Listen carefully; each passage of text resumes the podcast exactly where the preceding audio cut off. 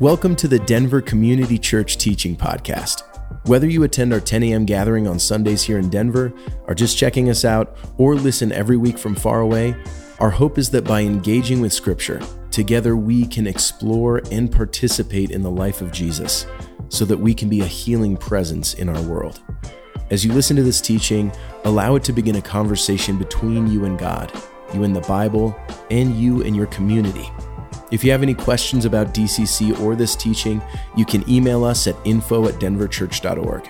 To get connected or find out more about what's going on in and around our community, you can visit our website at denverchurch.org or download our app by searching Denver Community Church in the App Store. And if you want to financially support the healing work we are doing as we invest in our community while setting aside 20% of every dollar given to support our partners locally and around the globe, you can text the words Denver Church to 77977. That's Denver Church to 77977. Know that spaces like ours can only exist through the radical generosity of those who call DCC home. Thank you for being here. Let's get to the teaching. Good morning, good morning.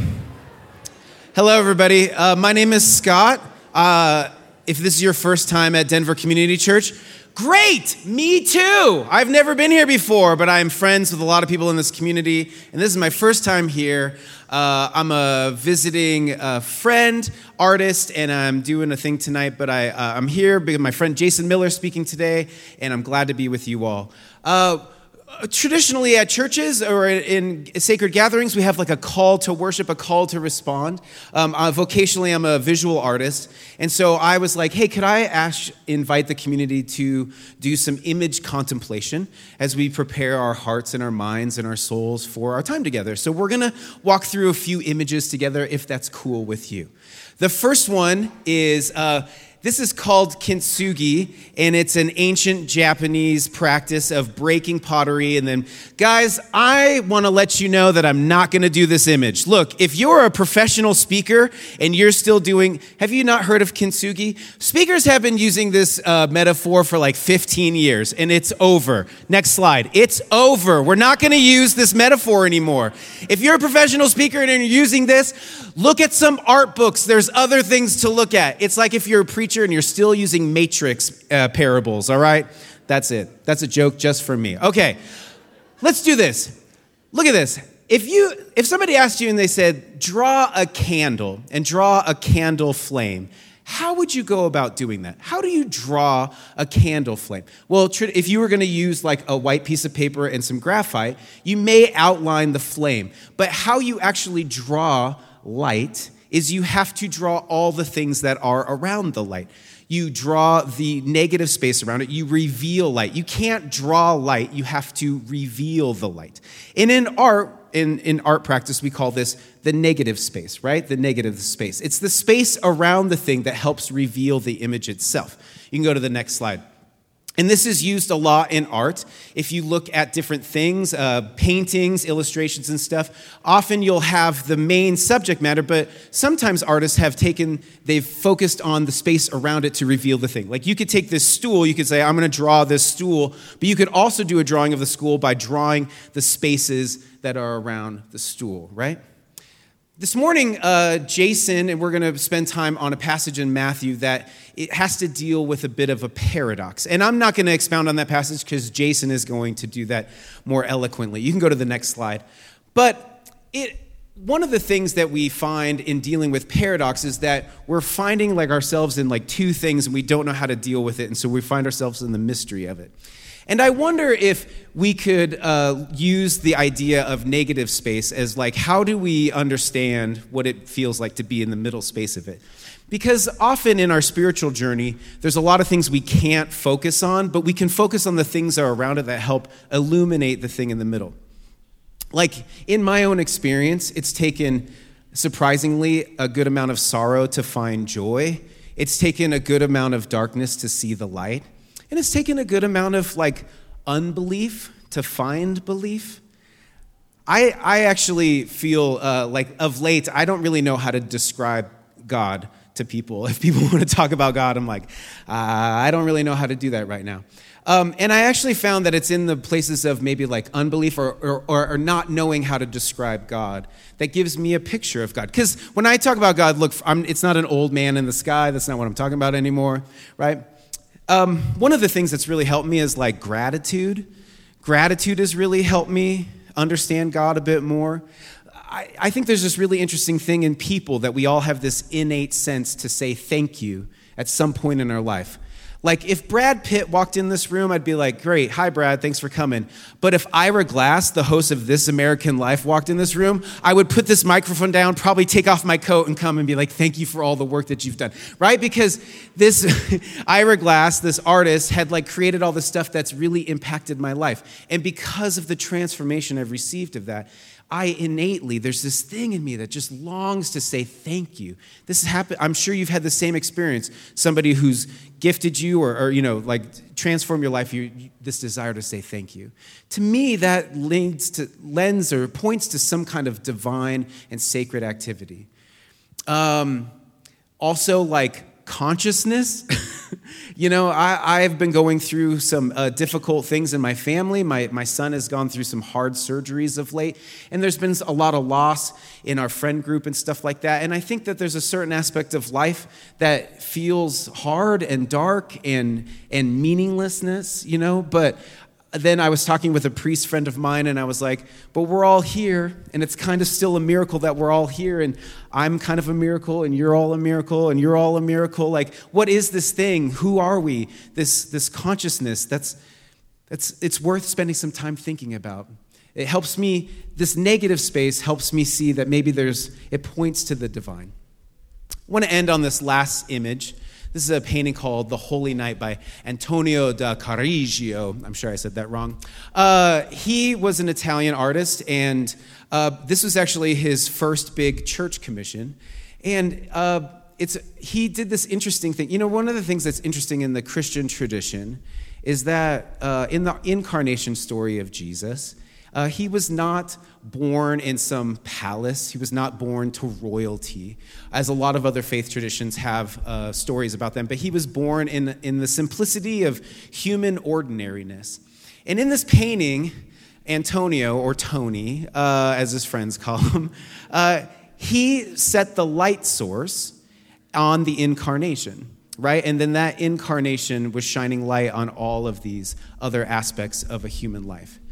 And I think in his faith, and what he's expressing, he's like, what I've found to be true is that this presence of God in my life helps illuminate all the other things, all the other aspects of my life. And I think this morning, we're probably all here. If we took time to say, hey, how's your life going? What's going on? We would describe probably some wonderful things and some hard things, some mysterious things, some exhausting things.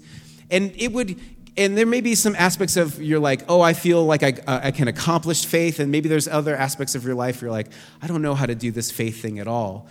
And I wonder if those aspects of our life, maybe we could call those negative spaces, that they would actually help us see that Christ is still in the midst of that, right? Like those of you here, some of you are like tired parents or caregivers. And that space lets us know that, hey, love is a bit of a verb, which is a vintage DC Talk reference there. Some of you feel like lost kind of in your life, maybe vocationally. And isn't it interesting that Jesus gave us so many stories about being lost, right? Like a coin and a son and a sheep, right? Some of you maybe feel like, I don't really understand. I'm actually like a little bit depressed. I'm secretly depressed and having a hard time. And you know what? In our sacred text, there's a book in the middle of it where the author expounds. He's like, life is kind of meaninglessness, but it also has a lot of meaning too. And it's in these, this light and this dark, this negative space, this positive space that we find that we're transformed in the middle of that. So as we're going to go into song and sacrament and teaching this morning, just wanted you to think about maybe the images or the places that you find or you're in the negative space or the unknown space and how that could go together. Glad you're here this morning. Well, good morning. Good to see all of you. I was supposed to introduce someone who's not here. That's not a joke. I'll start and maybe he'll show up. Anyway, good morning. Good to see all of you. As Scott said, Our friend Jason Miller is here. I first met Jason actually on a long telephone call about 5 years ago, and I was instantly struck by how thoughtful he is, how intentional he is. And since that time, I've been able to experience his heart as someone who's able to hold difficult things with a ton of grace and a ton of humility. And he truly has a pastor's heart. He's with us today, somewhere in this building, we assume. I don't know if this is like part of his gig or whatever. Hannah, do we know where he is? He's where? Oh, there you are. Hey, I was just introducing you. No, there was just one song. Okay.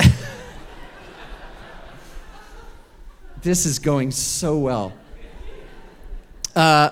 So Jason also wrote a book called When the World Breaks. And as I said, he's thoughtful, he's compassionate, he's able to hold hard things. And this book is really a reflection of that. And he's coming to share from his heart about what he's learned, not only through his study and his hard work, but also through the life he's lived. So would you finally welcome to the platform with me, Mr. Jason Miller.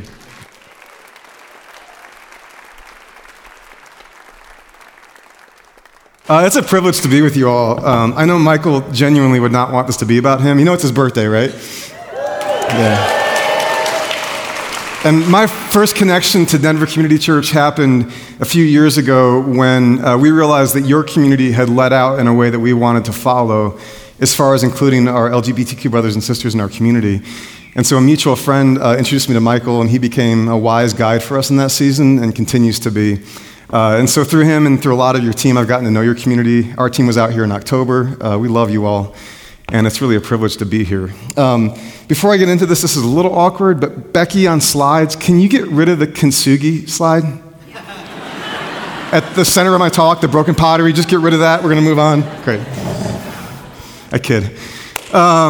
Anybody been to Lower Manhattan and seen this particular memorial? Let me put it on the slides here. Yeah, it's from 9/11. Yeah, you might know this. This is a memorial that's built on the exact footprint, there's two of them, where those two buildings fell back in 2001. And if you've been there and stood at the edges of this thing, you know it's kind of massive and kind of haunting. One of the designers of it says that this architecture is called the void. And they said they did that to render absence visible. And I put that in front of you because it strikes me that we could have done other things there. Now, maybe to you it seems inevitable that as a people we would have built a memorial to what was lost on 9/11. But if you think about our actual reactions to loss and grief, it strikes me that if you took those reactions and projected them into this experience, we might have done something different. Like there might have been an impulse to simply pave over that place, to just sort of act like nothing had ever happened there, right? So that you could walk there and be unaware of the massive loss that occurred for all of us on that day. I mean, that's a lot of times what we do with loss, isn't it? Just kind of pave over it, try to cover it up, pretend it's not there. Or maybe right there on that exact footprint, rather than next to it where we did do this, maybe right there on that exact footprint, we might have just built something bigger and shinier, as if to say, like, you can't defeat us, right? Although I suspect we would have built that not just to give a message to our enemies about our strength, but to say something to ourselves about our strength, because grief unnerves us, and it leaves all kinds of sort of rattling existential questions in us about why we are so vulnerable. You know, you can just be like trucking along, having built the life that you love, and then something happens completely out of your control with no regard for whether you wanted it, and all of a sudden something or someone you loved is gone. And you have to figure out what you're going to do with that void, right? I raise this for a couple of reasons. One is I think the last few years have brought extraordinary loss. I mean, I know every season of life as human beings brings loss, and the loss could be the loss of a dream, or the loss of a relationship, or the loss of like a really nice arrangement, or the loss of security or safety, or something that makes you feel really good in your life, or it could be the loss of an actual loved one. And I just think it's obvious and plain that the last few years, because they've brought extraordinary change through pandemic life and changing economics and politics and everything else, change means loss, and so we're facing a lot of it, and we have to figure out what we're going to do with it. And I also raise this because, like Scott mentioned earlier, I've been wrestling for quite a while now with these very strange things that Jesus says in the beginning of the book of Matthew We sometimes call them the Beatitudes, these bizarre blessings that he gives. And today I just want to drop down into one of those blessings and see if it can speak to us or work on us and share a little bit with you about how it's been working on me. So this is where we're going today. It's Matthew chapter 5, verse 4. If you've got Bibles, you can find it there. And it's just one simple little line at the beginning of Jesus' Sermon on the Mount. This is as he's about to launch into 3 chapters of sort of soaring teaching on what it is to be human in the kingdom of God, to be alive with God, and to live the kind of life God would live in flesh. But before he gets into all of that, he gives these strange blessings. And in Matthew 5, verse 4, with the second blessing, he says simply this: "Blessed are those who mourn, for they will be comforted." I don't want to work that out with you. I want to wonder with you a little bit about where he gets that from and how it might work on us. So for a minute, let's talk about where he might get that from. For Jesus, a first century Jewish teacher to stand up and talk about mourning or loss, it strikes me and it strikes a lot of people that he's probably borrowing from this deep well of wisdom that his people had sort of worked out in a prayer book called the Psalms. And I know some of you are super familiar with the Psalms, known for greatest hits like "The Lord is my shepherd," like things that get embroidered on pillows, right? Lots of strange prayers in the Psalms there too. But this is the prayer book of the Jewish people. It would have been his prayer book. He would have known it cover to cover. He would have been formed by it. He would have learned to pray from these prayers. And there's some interesting things that you'll learn if you observe these prayers. So first of all, there's this scholar named Gunkel 100 years ago, and Gunkel's looking at the Psalms, and he says there's basically 3 kinds of Psalms. There's 3 big movements that happen, and out of 150 Psalms, all of them seem to fit into one of these 3 categories. So the first category he mentions is praise. These are the ones that are pretty straightforward. They're like, "God, you're great." Now, I don't know if you feel that welling up in you, and I don't know if you would be prone to say something like, "God, you're great." But if you've ever had a day when everything just kind of fit together, your life is good and you're aware of it, you know where you're going and you can feel it, that's the kind of sentiment expressed here. It's just the feeling that up is up and down is down and you can find your place in these things and life is good. And for the psalmist, for the person who's kind of prone toward prayer, that turns into just, "God, you're great," just straightforward, right? Those are Psalms of praise. Then you've got Psalms of Thanksgiving, which are very similar. They say, "God, you're great," but they say, "God, you're great because you've done something to put my feet back on solid ground after the earth was quaking for a little bit." And so "God, you're great," but specifically because you've done something to deliver me, to heal me, to lead me into a better future. So praise, thanksgiving, they sound similar. But then there's Psalms of lament. And these are the Psalms that bleed. I mean, they ache. They cry out. They beg God to deliver. They name a world that's breaking and a life that's breaking and haunting questions about why on earth God would allow all this stuff, right? Now, here's one interesting thing as you look at these Psalms of different genres. If you add up all the Psalms that qualify as Psalms of praise and you kind of tally that up, and then you add up all the Psalms that qualify as Psalms of thanksgiving and you kind of tally that up, and then you look at all the Psalms that qualify as lament and you tally that up, guess which category is by far the biggest? Lament. Yeah, you guys have been well taught, apparently. Good job, Michael.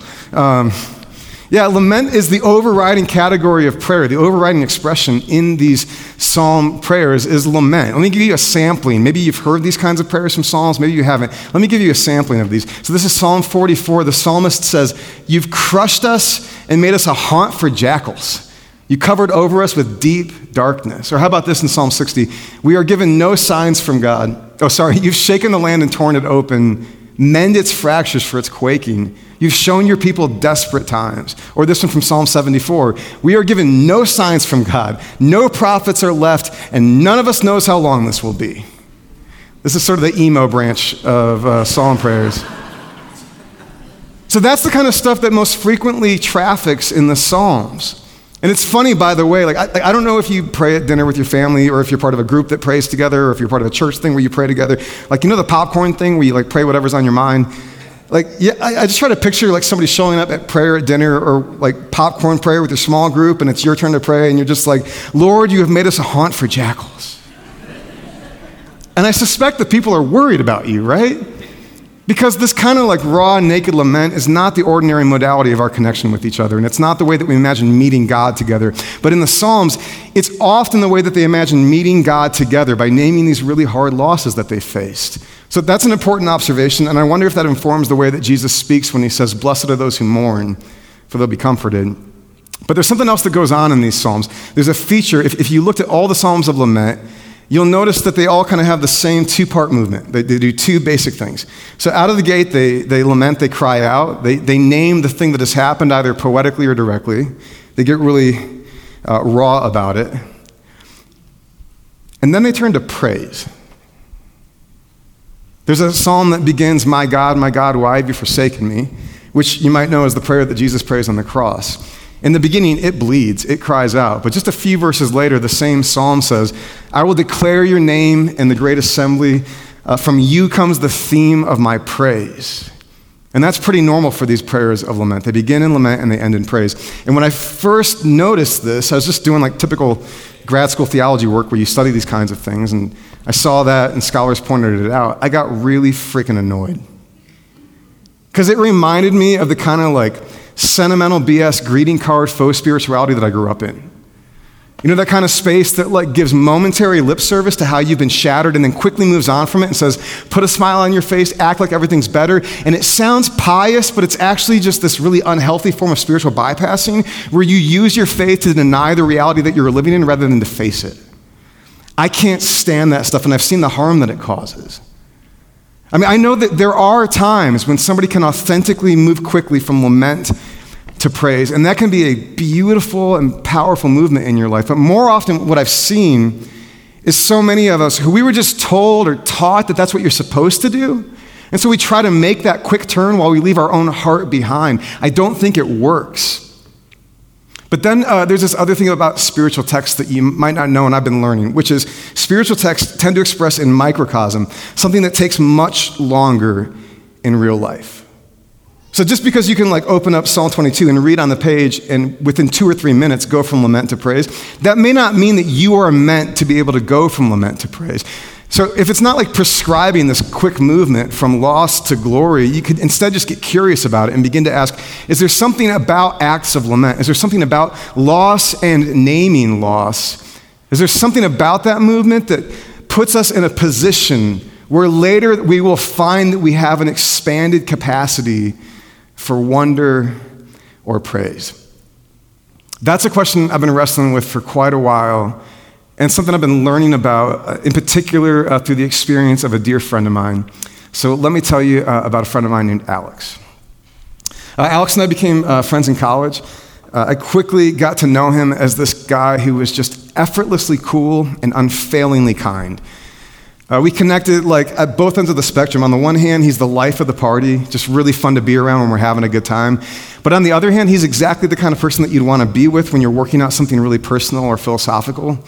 After college, I bought this shabby old house in South Bend, and myself and Alex and like 6 other friends moved into this 3-bedroom house because we were trying to like make up for the fact that we didn't get to have fraternities at the Christian college that we attended for undergrad. So we all move in together. We'd sit on the roof of the house with like really crappy convenience store cigars, and we just kind of like talk about things that we were wondering about. I smoke better cigars today, don't worry.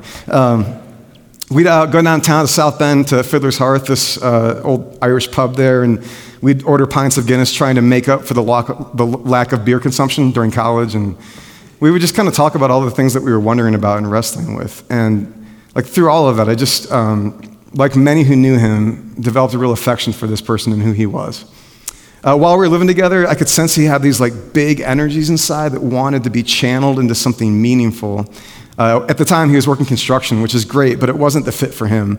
And so then one day, I wasn't entirely surprised when I got home and he'd been waiting for me, and he said, "Hey, I want to show you something." So we go up to his room, and on his computer desktop screen, he shows me the website for this fledgling nonprofit whose mission was to raise awareness and activism on behalf of child soldiers being exploited in Joseph Kony's war in Central Africa. And you could just see the energy in him. He lit up, and I had a feeling he would be leaving soon, and he did. So he moves out to San Diego, where he takes up the cause.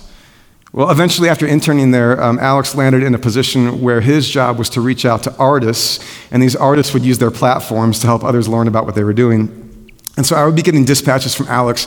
He would be like on tour buses and in backstage green rooms with all my favorite rock stars. And like it's like everybody fell in love with that same effortless, cool, and unfailing kindness. I remember one day while he was out there on the road, I got a package in the mail, wasn't expecting anything, and I open it. It's a book. It's a book by a philosopher named Aristotle. The name of the book is Nicomachean Ethics, which doesn't really matter.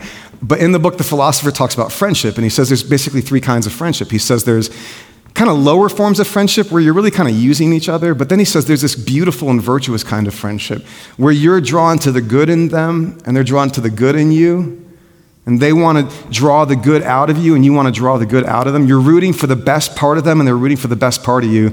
And he, with no note, had simply drawn a bracket around that paragraph and put an asterisk next to it, which is like a typically cool way for Alex to do something really kind. A couple years later, he fell in love with the woman he would marry, Beth. And Beth was living in Nashville, Tennessee, so Alex moved to Nashville to be with her. And then he started kind of cryptically asking me about different dates and whether I would be in Nashville, which is my way of realizing he was asking me if I would officiate their wedding. And so after we worked out the calendar, I found myself there in Tennessee on this beautiful afternoon under this massive old tree. And I had the joy and the privilege of watching Beth and Alex make their vows to each other. A couple months later, I got a text from Alex. It says, "Hola, amigo. Thought you'd want to see the newest mini member of our family." And then he sent me a picture of the ultrasound. And I could just feel that after all these years of sort of running around and chasing big dreams, he was finding a different kind of joy in having a family and digging roots. And all of that joy and rootedness made the next thing really, really confusing for me. Got a text from another friend, Matt. Matt said, "Hey, man, you have a minute?" I call him. And he asks if I'm alone. I say, yeah. And then he tells me Alex had died by suicide.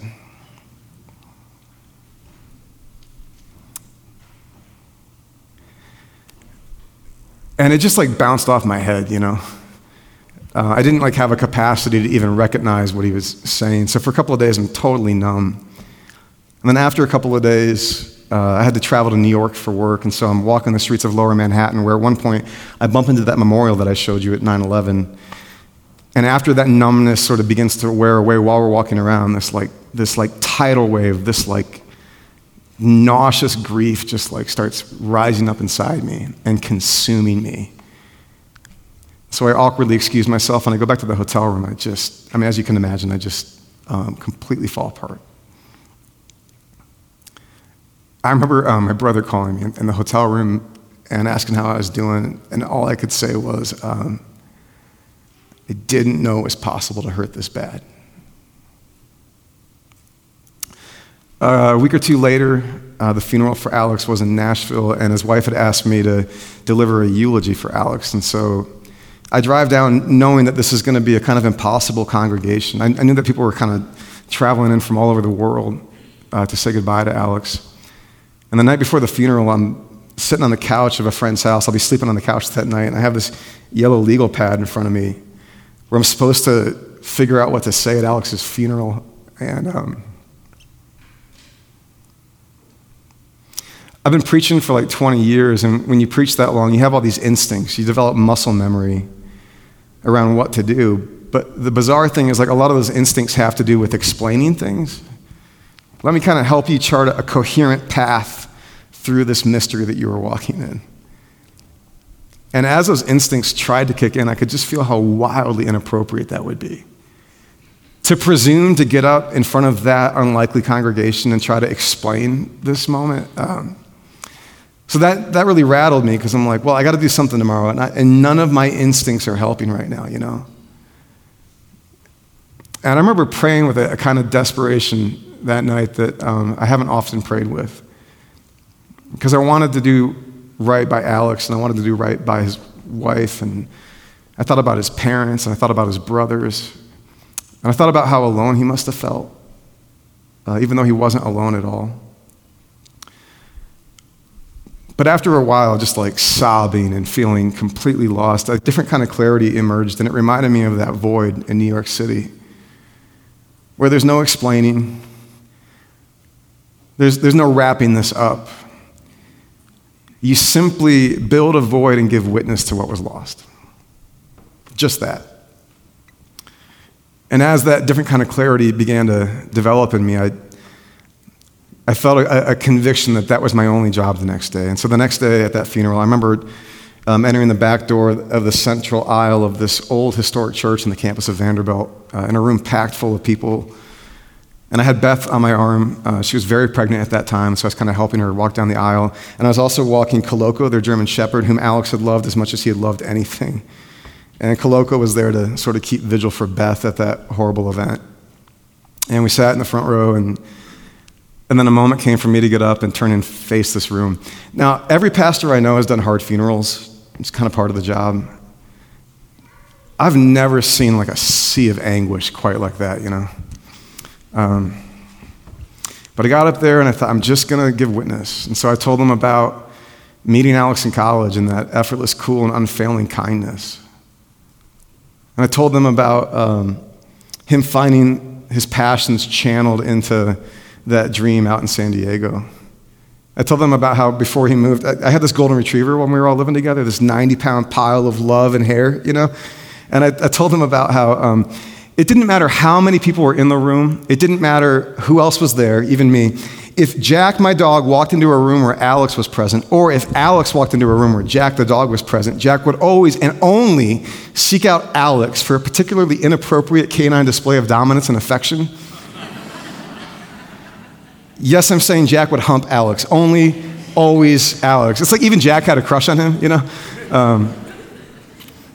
I told them about seeing his dreams light up in that mission. I told them about him falling in love with Beth. I told them about how he had already become a loving father to that child that she was carrying. I told them that if you watched Alex from a distance, you might think he was a little bit frenetic, kind of moving here and there, but that if you knew him, you knew that he had a compass in his chest with two cardinal directions, one pointing toward beauty and the other toward justice. And I think he was just trying to work out how to follow that compass. And together we told Alex that we loved him and that we missed him like hell. A couple weeks later, the funeral would continue in San Diego, and I wasn't going to go. The San Diego thing was because a lot of the people that he had worked with still lived out there, and they wanted to do some more things to honor him, which sounded beautiful, but there was a couple of problems with it for me. One, I didn't really know most of those people, so I wasn't sure how I would show up in that. Two, the week between the Nashville funeral and the San Diego funeral, my family was on the waters of Lake Erie scattering the ashes of my grandfather. And between Alex's funeral and saying goodbye to my grandfather, I just didn't know if I had anything left in me. But here's the other thing, and this is real. Going to San Diego, it just felt inefficient. Do you know what I mean? There comes a point in like acts of grieving where we live in this sort of industrialized, efficiency-driven world where we've been told in so many different ways that you shouldn't do inefficient things. You shouldn't waste time or energy on things that don't have some direct causal connection to the results that you want. That's just the world that we live in today. And I think somewhere inside me, I looked at like the money to fly to San Diego and the time to fly to San Diego, and it just felt inefficient. So I wasn't going to do it. But then one of the people organizing the events in San Diego reached out and asked if I was coming and if I would say a few words about Alex, and that turned me enough to make the trip. So I got to San Diego, and one of the things that we did to say goodbye to Alex comes from surf culture, where Alex had become an avid surfer while he was there. And it's called a paddle out. It's this really beautiful thing where all kinds of people who may have never surfed before, we grab surfboards, and they're on the shores of La Jolla on a really dark day whose skies seemed to kind of match the mood that we were in. We all kind of paddled out, far out under the water there on the ocean. And then we kind of clustered up. We kind of held each other on the boards in this little improvised flotilla.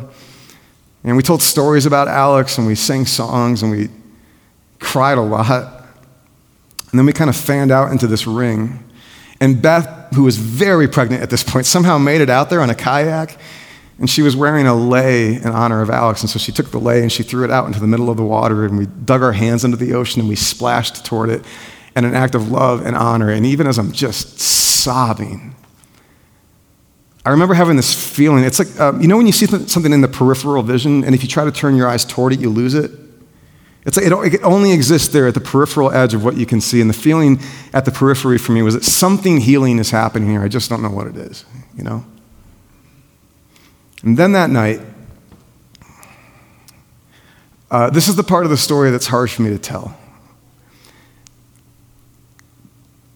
because I'm afraid it's going to sound insignificant or like too woo-woo. And I'm not prone to woo, by the way. It's not my type. But I just have to trust you with it, because this is important in the story, and I just have to trust that you're going to go with me into this moment. And it's simply this.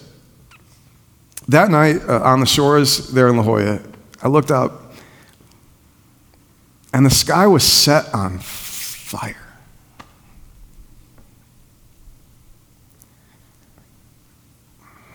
I can still kind of like see it right now, and this was like more than a sunset. That's all I can tell you. There was something more going on. This was more than like light banking off clouds and being colored by the atmosphere. It was like electricity in the air. It was like, it felt like a little like secret had been cracked open in the universe and revealed itself for just a moment. And I found myself weeping and shouting because it was almost as if like the electricity going through me from that event in the sky, it was gonna explode me if I didn't express it somehow. And something about that moment created this whole turn toward healing for me that began to convince me, not just in my brain, but in my bones, that in some strange way, nothing had actually been lost. Now, let me try to work this out with you a little bit theologically, and I don't know if this will work for you. This is just me reasoning with you about what I see in the text, and you can push back or you can walk away and say, dude from South Bend is weird. That's fine with me. You can take this however you want. But this is the way I've begun to work this out. And it starts with an observation that the writers of Scripture had a fundamentally different relationship with the things that they saw and tasted and touched and smelled and heard than you and I do. Because for a couple hundred years, you and I have been living in this whole world of thinking and experience that says there's nothing more here than what meets the eye. It's a sort of one-dimensional reading of the reality around us, but these ancient writers had a three-dimensional reading. They saw a depth in things, a capacity within things that transcended the material. You see little hints of it in the Psalms. Like in Psalm 19:1, you read this, "The heavens declare the glory of God." And I don't think they mean heaven like some like crappy Thomas Kinkade painting of like bad light. I mean, I think they actually mean like the sky, like when you look up, something of the glory of the divine mystery is on display in things as seemingly material and simple as water vapor and the color blue that's created when the rays of the sun hit our atmosphere, right? The glory of the divine is there. Or how about this, talking about humanity in Psalm 8? You've made humanity a little lower than the angels, and you've crowned humanity with glory and honor. That there's a divine glory radiating in every life around you in this room right now, and yours too. A divine glory radiating more than skin cells and blood pumping, a divine glory in the people around you. There's another psalm, Psalm 42, that says deep calls to deep. And I've begun to wonder if what the psalmist means is that there's a depth within you that senses the depth around you. And I've begun to think that when we grieve, when we really lose something good or beautiful, it's that depth within you that mourns the loss of that depth, of that glory, of that divine fragment that you were encountering in that person, in that dream, in that beautiful arrangement, in that good thing that you had, which means that like you're mourning that grief that you feel, that thing that makes you nauseous sometimes and makes everything gray sometimes and makes you want to weep sometimes and makes you want to lash out sometimes, that comes from a place inside you that sensed the depth around you, a kind of divine radar inside you, which means that your losses are more than the simple sort of psychological inconvenience of a lost attachment. Even though I think that's also going on. I'm like all for good psychology. I just think there's more going on there. There's that deep place within that senses the loss of the deep around you and that person or that dream or that thing that's no longer here. But then, what I've also come to believe is that if it's good or if it's beautiful, it can't be lost because the good things and the beautiful things are of God.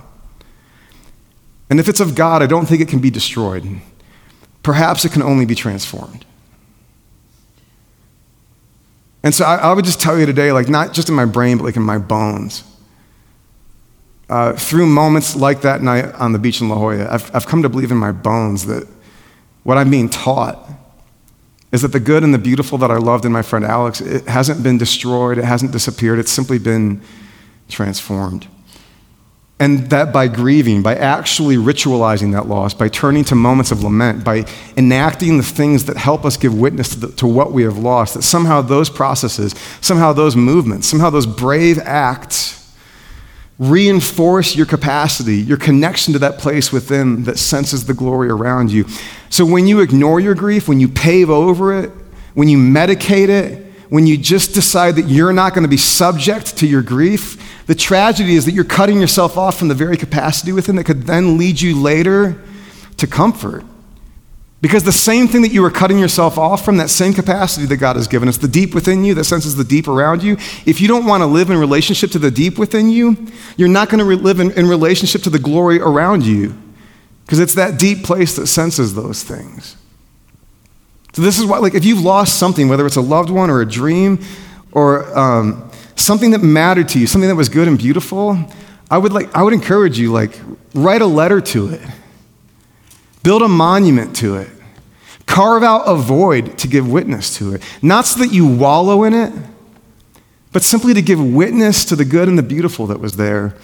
And in doing so, you might find that the deep within you speaks a little more loudly to you again. And the pain might come from that place, but then the praise might come from that place.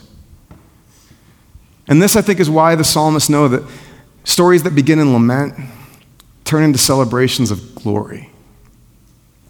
Let me observe quickly for you. This isn't just an insight for personal loss. This is also really important for social and systemic matters that we are facing. I mean, this same wisdom is why it's important for us to hold candlelight vigils in the wake of mass shootings. It's why it's important for us to say the names of those whose lives have been lost in discriminatory and unjust uses of power. Because, you know, those lives, those are sacred vessels. And even while I think the good and the beautiful in them hasn't fully been destroyed, it's important for us to give witness to what was lost, because when we give witness to what was lost, we might, little by little, step by step, become the kind of people who will defend those lives rather than ignore the fact that they're being treated that way. Now, if all of this sounds a little weird, I get it. The bad news for you is, like, pretty much everything Jesus does is weird.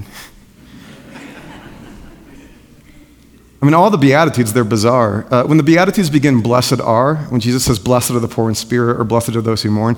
I know blessing can seem kind of, I don't know how you feel about that word, like hashtag blessed, might be kind of strange for you. But I take this from other scholars who've worked on this. When he says blessed are, he is heightening the expectations of his hearers, because blessing for them in the Jewish imagination means a divine insurance policy against suffering. Read the Hebrew Scriptures, read the Old Testament. When you find the word blessed, it describes people whose personal virtue gains for them a divine insurance policy against suffering. In the Greek in which the gospel is written, makarios, the word for blessed in that text, it means something like what Dallas Willard calls the blissful existence of the gods. Like the deities up there in global cosmic first class with lay-flat seats and free alcohol, while the rest of us are back in economy basic with no room for your knees, right? Like, it describes this blissful existence of the deity. So he says up there on the mountainside in Matthew 5, he says, I got a word that describes what it's going to take for you to experience the divine insurance policy against suffering. I got a word for you. If you want the blissful existence of the gods, you know where you're going to find it? When your heart is poured out and emptied by suffering. When you lose something that mattered, when systems or circumstances bridle your power, which is a way of reading meekness, which he blesses, or when there is an ache inside you, a screaming inside you that says things shouldn't be this way, which is him talking about hungering and thirsting for righteousness or justice. He says, I call those experiences the access points for the divine mystery in your life. And if that doesn't sound strange to you, you're not paying attention. But the good news for me lately is I keep learning that if it's not strange, it's too small for the mystery.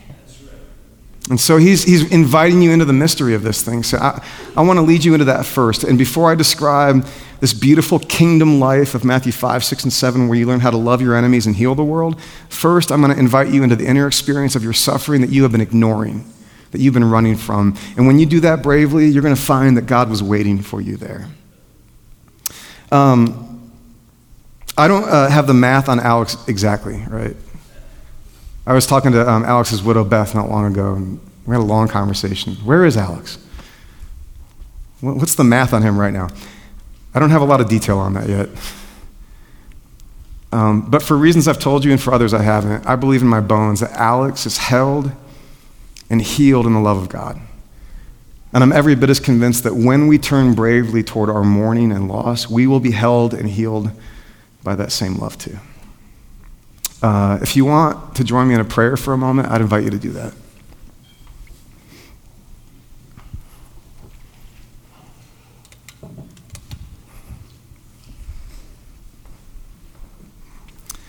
loving God. There's been an extraordinary amount of loss in the world at large and in our lives these last few years. We've seen it in headlines. I know that we've also felt it in our hearts, a kind of breaking, a kind of mourning that is crying out. And yet we have been taught in so many ways through our lives that mourning is inefficient. We've been taught to medicate rather than to turn toward it. We've been taught to make ourselves stronger rather than admit our vulnerability in the face of it. And yet, in the face of all of those lies and misdirections, I pray that we would hear today the blessing Jesus gives. And that when the time is right, when life calls us to it, that we would turn toward mourning as an act of faith. And that we would trust that simply giving witness to the good and the beautiful things that we have lost may someday, somehow, lead us into a new capacity for praise or wonder. Even now, if there is grief in the room, if there are hearts that are crying out with a kind of painful loss, I pray that somehow in this moment you would whisper a kind of blessedness to the people who feel those things, and that you would begin us on the path that would lead us to a fresh encounter with the glory that will heal us. And I pray through Christ. Amen. Thanks for engaging our teaching with us as we explore and participate in the life of Jesus so that we can be a healing presence in the world. Before you go, we wanted to highlight a few things going on in the life of our community. Coming up on September 15th to 17th, DCC Women will be hosting their 5th annual retreat. We're excited to dive into the theme Nourish and explore what this means for us as individuals and as a community of women at DCC. You can learn more and sign up at denverchurch.org. To stay connected with all that is happening in the life of our community, we encourage you to sign up for our weekly email, which you can find on denverchurch.org, or download our DCC app. Again, thank you for joining us on our podcast today. It is always great to be together.